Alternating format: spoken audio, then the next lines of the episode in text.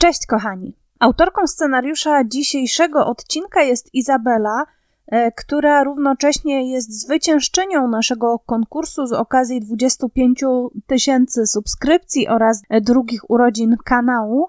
Jest to druga praca, pierwsza, czyli ta zwycięska, to historia zaginięcia Grzegorza Mańkiewicza, a dziś zaprezentujemy Wam y, drugi tekst napisany przez Izabelę. Zapraszam. Każda zbrodnia budzi poruszenie opinii społecznej. Kiedy na dodatek okazuje się, że mordercą jest nastolatek, emocje sięgają zenitu. W głowach wielu osób rodzi się pytanie, co sprawia, że tak młody człowiek, właściwie jeszcze dziecko, dopuszcza się tak potwornego czynu. I czy można było temu jakoś zapobiec? Zacznijmy jednak od początku. Przenieśmy się do Wielkopolski. To tu, w niewielkim dąbczu, stanowiącym obecnie niemal przedmieście Leszna, wychowywała się od najmłodszych lat Agnieszka Jankowiak. Dziewczyna uchodziła za nieśmiałą i cichą, rzadko wychodziła z domu, zdecydowanie ciężko ją było określić duszą towarzystwa, zwykle trzymała się z boku. Być może miało to związek z faktem, że urodziła się ciężko chora i z tego powodu przez dłuższy czas była odcięta od możliwości kontaktu z rówieśnikami. A może po prostu taki miała charakter. W końcu ludzie są bardzo różni.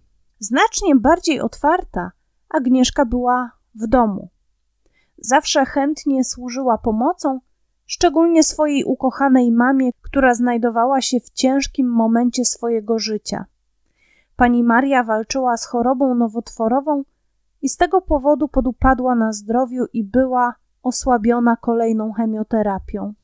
Ukochajmy się, mówiła często Agnieszka, obejmując swoją mamę. Starała się odciążać ją w domowych obowiązkach. Zawsze sama wychodziła z taką inicjatywą.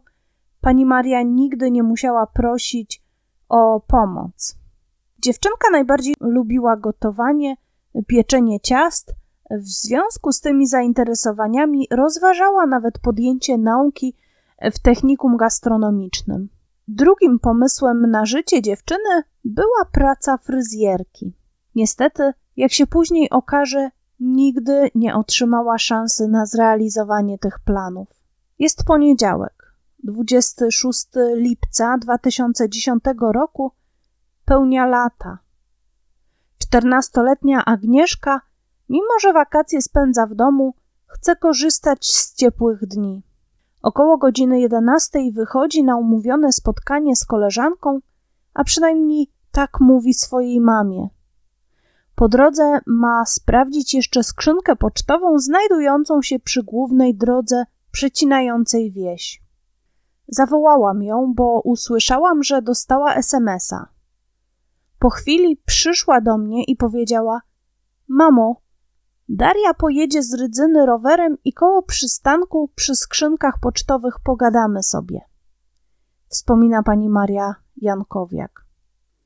Gdy Agnieszka długo nie wraca, Rodzina zaczyna się martwić i próbuje się z nią skontaktować. Telefon nastolatki początkowo jest aktywny, ale nikt nie odbiera. Po kilkudziesięciu minutach milknie na zawsze. Obawy rodziców potęguje fakt, iż dziewczyna nigdy nie sprawiała żadnych problemów wychowawczych i nie jest to absolutnie typ nastolatki, która mogłaby w poszukiwaniu wakacyjnych przygód uciec z domu. Niepokój bliskich narasta z każdą kolejną godziną. To się źle skończy. Będzie tragedia.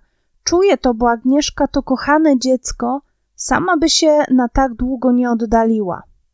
Mama dziewczyny miała koszmarne przeczucie. Początkowo rodzina na własną rękę szuka nastolatki, Ojciec dziewczyny jeździ po wsi z nadzieją, że spotka córkę lub czegoś się dowie. Niestety nie przynosi to żadnego efektu. Wieczorem zrozpaczeni bliscy zawiadamiają policję. Jeszcze tego samego dnia przeprowadziliśmy szereg rozmów, w tym z sąsiadami, koleżankami, Jednocześnie trwało przeczesywanie najbliższego terenu. Na miejsce został także skierowany pies tropiący, który jednak nie podjął tropu. Relacjonował podjęte czynności Henryk Kasiński, komendant powiatowy policji w Lesznie. Od początku w tej sprawie poważnie brano pod uwagę scenariusz, że Agnieszkę spotkała jakaś tragedia. Następnego dnia we wtorek od rana wznowiono poszukiwania. Dołączyli do nich strażacy ochotnicy z lokalnej jednostki. Zaginięcie nagłośniono również w mediach. W tym samym czasie śledczy zaczęli analizować otoczenie Agnieszki i osoby, z którymi ostatnio mogła mieć kontakt. Szybko zainteresowano się niewiele starszym znajomym dziewczyny. Szesnastoletni Kamil mieszkał około 200 metrów od domu Agnieszki w małym popegierowskim bloku. Znali się ze szkoły podstawowej w Dąbczu, później uczęszczali także do tego samego gimnazjum w pobliskiej Rydzynie. Chłopak został wskazany przez sąsiadów jako ostatnia osoba, z którą poprzedniego dnia widziano Agnieszkę. Kamil od razu potwierdził te informacje, przyznał, że to właśnie z nim spotkała się dziewczyna, a nie, jak powiedziała bliskim, z koleżanką. Dodatkowo wyjawił funkcjonariuszom, że podczas spaceru doszło do sprzeczki, w wyniku której mógł pozbawić koleżankę życia. Wskazał także miejsce, w którym rozegrać się miały te wydarzenia. Funkcjonariusze natychmiast skierowali tam karetkę, mając nadzieję, że jeśli Kamil mówi prawdę, to może jednak dziewczynę uda się jeszcze uratować. Po krótkim czasie, około godziny trzynastej, ambulans dotarł do zagajnika oddalonego od domu Agnieszki o niecały kilometr. Na miejscu potwierdzono słowa Kamila. Dziewczyna leżała w płytkim rowie wypełnionym wodą. Niestety, na ratunek było już za późno. Jechały pod domem karetki na sygnale, ale wracały powoli. Nie spieszyły się. Już wtedy wiedzieliśmy, że stało się coś strasznego. Wspomina ten dzień załamana siostra zamordowanej. Jeszcze teraz słyszę, jak mówi: Mamo, jak ja cię kocham. Mama Agnieszki, pani Maria z płaczem wspomina córkę. Była taka kochana, była moją przylepą. Po tak tragicznym zakończeniu poszukiwań, cała miejscowość pogrążyła się w żałobie. Równocześnie ci, którzy znali Kamila, nie mogli uwierzyć, że mógł dopuścić się tak potwornego czynu. Postrzegali go jako zwykłego, niewyróżniającego się z tłumu chłopaka. Nigdy wcześniej nie przejawiał tendencji do agresywnych zachowań. Grzeczny, spokojny, małomówny, a w wakacje całe dnie spędzał z kolegami, twierdzi pani Jadwiga, babcia Kamila. Nie pochodził z patologicznej rodziny, nie miał też kłopotów z nauką. Rodzice interesowali się nim, mieli dobre relacje. Był lubiany przez rówieśników. Po zakończeniu wakacji planował kontynuować edukację w jednym z leszczyńskich techników. Dlaczego więc chłopak zamordował koleżankę? Właściwie, jak twierdzi, nawet on sam tego nie wie. Nie planował tego, to był impuls. Dziewczyna ciągle dużo mówiła i zdaniem Kamila za dużo, co działało mu na nerwy. Była jego koleżanką i spotkał się z nią dobrowolnie, ale drażniła go. Agnieszka postrzegała go jako kogoś więcej niż zwykłego kolegę, podkochiwała się w nim skrycie. Jednak niestety Kamil zupełnie nie odwzajemniał tych uczuć. Feralnego dnia Kamil otrzymał od niej SMS-a o treści. Ty nie masz dziewczyny, ja nie mam chłopaka, może będziemy razem. Umówili się na spotkanie. Kiedy koleżanka ponownie, tym razem już na żywo, zaproponowała mu związek, wpadł w szał. Kiedy po raz kolejny zapytała, czy nie możemy być razem, coś we mnie wstąpiło. Najpierw zamknąłem jej ręką usta, żeby przestała, następnie zacząłem uderzać ją pięściami po głowie i twarzy. Prosiła, abym tego nie robił, zeznał policjantom. Kamil jednak nie zamierzał przestać. Agnieszka próbowała się bronić, jednak w końcu, powalona przez kolegę na trawę, opadła z sił. Kamil zdjął ze swojej ręki elastyczny bandaż i zacisnął go na szyi koleżanki. Na koniec, kiedy ta nie dawała już oznak życia, przeciągnął ją i wrzucił do płytkiego rowu z wodą. Jeszcze tego samego dnia wrócił na miejsce sprawdzić, czy Agnieszka tam leży. Następnie chwilę kręcił się po wsi i wrócił do swojego domu. Jego zachowanie było zwyczajne, nie dał po sobie poznać bliskim, że coś się wydarzyło. Zachowywał się normalnie. Nie zauważyłam nic niepokojącego, wspomina pani Jadwiga, babcia chłopaka. Sekcja zwłok Agnieszki wykazała, że zabójstwo z pewnością nie miało podłoża seksualnego. Przyczyną śmierci było uduszenie wspomnianym wcześniej bandażem.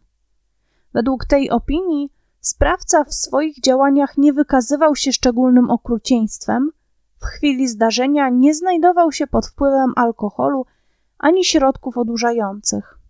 Po przyznaniu się do winy podejrzany trafił do policyjnej izby dziecka w Poznaniu. Następnie decyzją sądu w Lesznie został umieszczony w schronisku dla nieletnich gdzie poddano go badaniom psychiatrycznym. Aby rozwiać pozostałe wątpliwości co do jego stanu psychicznego, przewieziono go później do szpitala w Międzychodzie, gdzie kontynuowano obserwacje. Tam biegli ocenili, że w chwili popełnienia morderstwa był osobą poczytalną i mógł rozpoznawać swoje czyny. Ta opinia jest bardzo istotna w sprawie, na jej podstawie sąd rodzinny w Lesznie orzekł, że Kamil P. może za swoje czyny odpowiadać jako dorosły. Przed możliwością otrzymania wyroku dożywotniego pozbawienia wolności będzie go jednak nadal chronił fakt, iż według polskiego prawa jest sprawcą młodocianym, czyli takim, który w momencie popełnienia przestępstwa nie ma ukończonych 21 lat.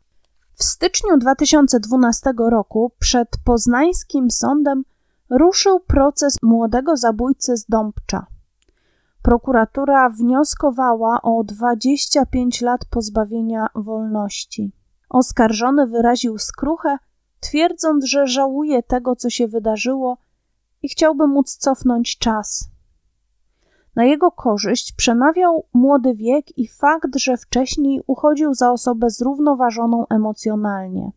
Zabójstwo Agnieszki sąd uznał za nieadekwatną reakcję sytuacyjną. Pogrążała go jednak wydana wcześniej opinia o jego poczytalności w chwili popełnienia zbrodni. Ponadto Kamil P. w opinii sądu działał z zamiarem bezpośrednim, Chciał udusić Agnieszkę i to zrobił. Na dodatek, wracając potem na miejsce i upewniając się, że dziewczyna wciąż tam jest.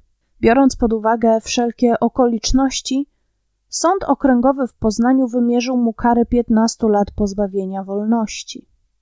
Cytuję: Przy sprawcy nieletnim sąd przede wszystkim kieruje się tym, aby sprawcę wychować, co wcale nie musi oznaczać, że wymierza mu karę łagodną. Sąd jest jednak zobligowany do szczególnej wnikliwości w ocenie takiego sprawcy oraz zebrania w tym celu wszelkich możliwych informacji, aby w zależności od stopnia demoralizacji oskarżonego wymierzyć mu karę niezbędną i właściwą. Mając na uwadze wszystkie okoliczności, sąd uznał, że kara 25 lat pozbawienia wolności o którą wnioskował prokurator, byłaby karą zbyt surową. W ocenie sądu oskarżony nie jest osobą zdemoralizowaną. Należy uznać, że ma nie w pełni jeszcze ukształtowaną osobowość, niezupełnie utrwalony system wartości, słabiej rozwinięty system kontroli i hamowania zachowań, a większą skłonność ma do zachowań impulsywnych. Jest osobą nieustabilizowaną życiowo rozpoczynającą dopiero adaptację w społeczeństwie. Zdaniem sądu, przyznana kara jest karą surową. uzasadniła wyrok sędzia Małgorzata Susmaga. Na sali byli obecni zarówno rodzice sprawcy, jak i ofiary. Rodzice zmarłej dziewczyny wystąpili z powództwem o zapłatę 80 tysięcy złotych zadośćuczynienia za śmierć córki. Sąd przystał na ten postulat i nakazano również zapłatę rodzicom zamordowanej Agnieszki, odszkodowanie w wysokości 5,5 tysiąca złotych oraz zadośćuczynienie o łącznej kwocie 80 tysięcy po 40 tysięcy złotych dla każdego z rodziców. Z decyzją sądu nie zgodzili się zarówno obrońca, jak i prokurator. Oboje złożyli apelację. Ten pierwszy uważał, że wyrok jest zbyt surowy względem jego młodego klienta i zawnioskował o zmniejszenie go do 8 lat pozbawienia wolności, a także nieuwzględnienie powództwa dotyczącego odszkodowania. Prokurator natomiast, tak jak od samego początku, nadal żądał 25 lat pozbawienia wolności dla Kamila P. Dziś do sądu apelacyjnego w Poznaniu została wysłana apelacja. Domagamy się kary 25 lat pozbawienia wolności, która naszym zdaniem będzie adekwatna do winy. Informował kilka tygodni po pierwszej rozprawie Michał Smętkowski, zastępca prokuratora rejonowego w Lesznie. Podczas rozprawy odwoławczej, która odbyła się w kwietniu 2012 roku, prokurator Zbigniew Frankowski z poznańskiej prokuratury apelacyjnej nie zgodził się ze styczniowym stanowiskiem sądu, jakoby Kamil P. miał nie być zdemoralizowany. Jego zdaniem było wręcz przeciwnie. Prokurator podkreślał, że P. zabił tak naprawdę bez kompletnie żadnego racjonalnego powodu. Trzeba być szczególnie zdemoralizowanym, by zabić w taki sposób.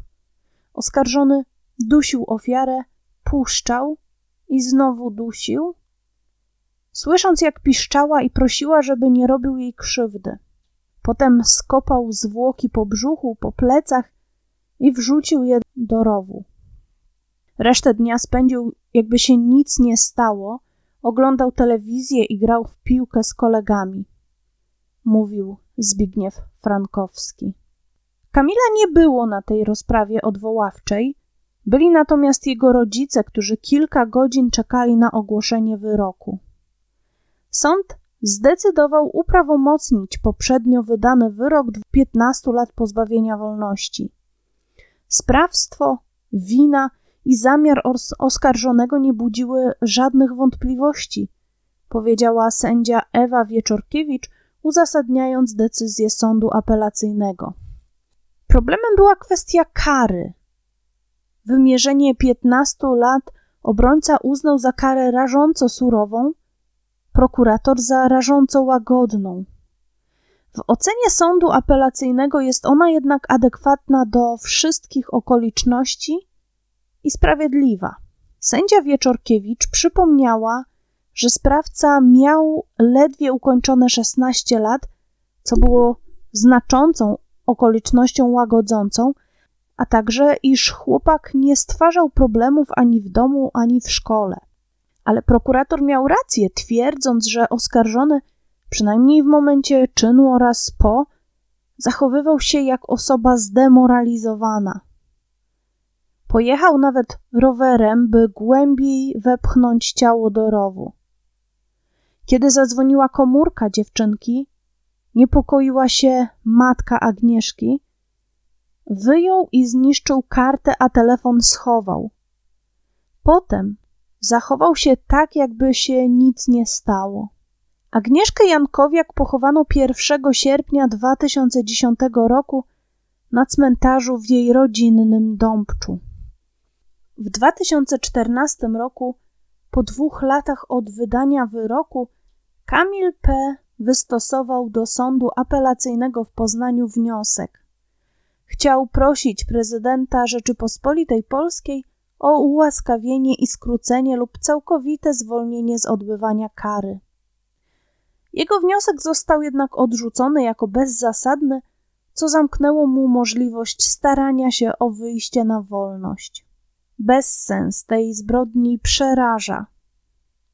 Młody chłopak tak naprawdę bez powodu, bez żadnego konkretnego motywu odebrał życie nastolatce, przy okazji niszcząc też kilka innych żyć. Przede wszystkim rodziny dziewczyny, ale poniekąd także swoje. Do zbrodni doszło w 2010 roku. Ostatnia rozprawa odbyła się w 2012, jednak Kamilowi na poczet kary został uznany pobyt w schronisku dla nieletnich i cały okres tymczasowego aresztu. Można więc łatwo obliczyć, że chłopak, a z chwilą pisania tego tekstu już dorosły mężczyzna, odbył już zdecydowaną większość swojej kary i w stosunkowo niedalekim czasie opuści więzienne mury, dostając tym samym szansę poukładania swojego życia na nowo. Zapewne z dala od niewielkiej społeczności wsi, która z pewnością nie zapomniała wydarzeń sprzed lat.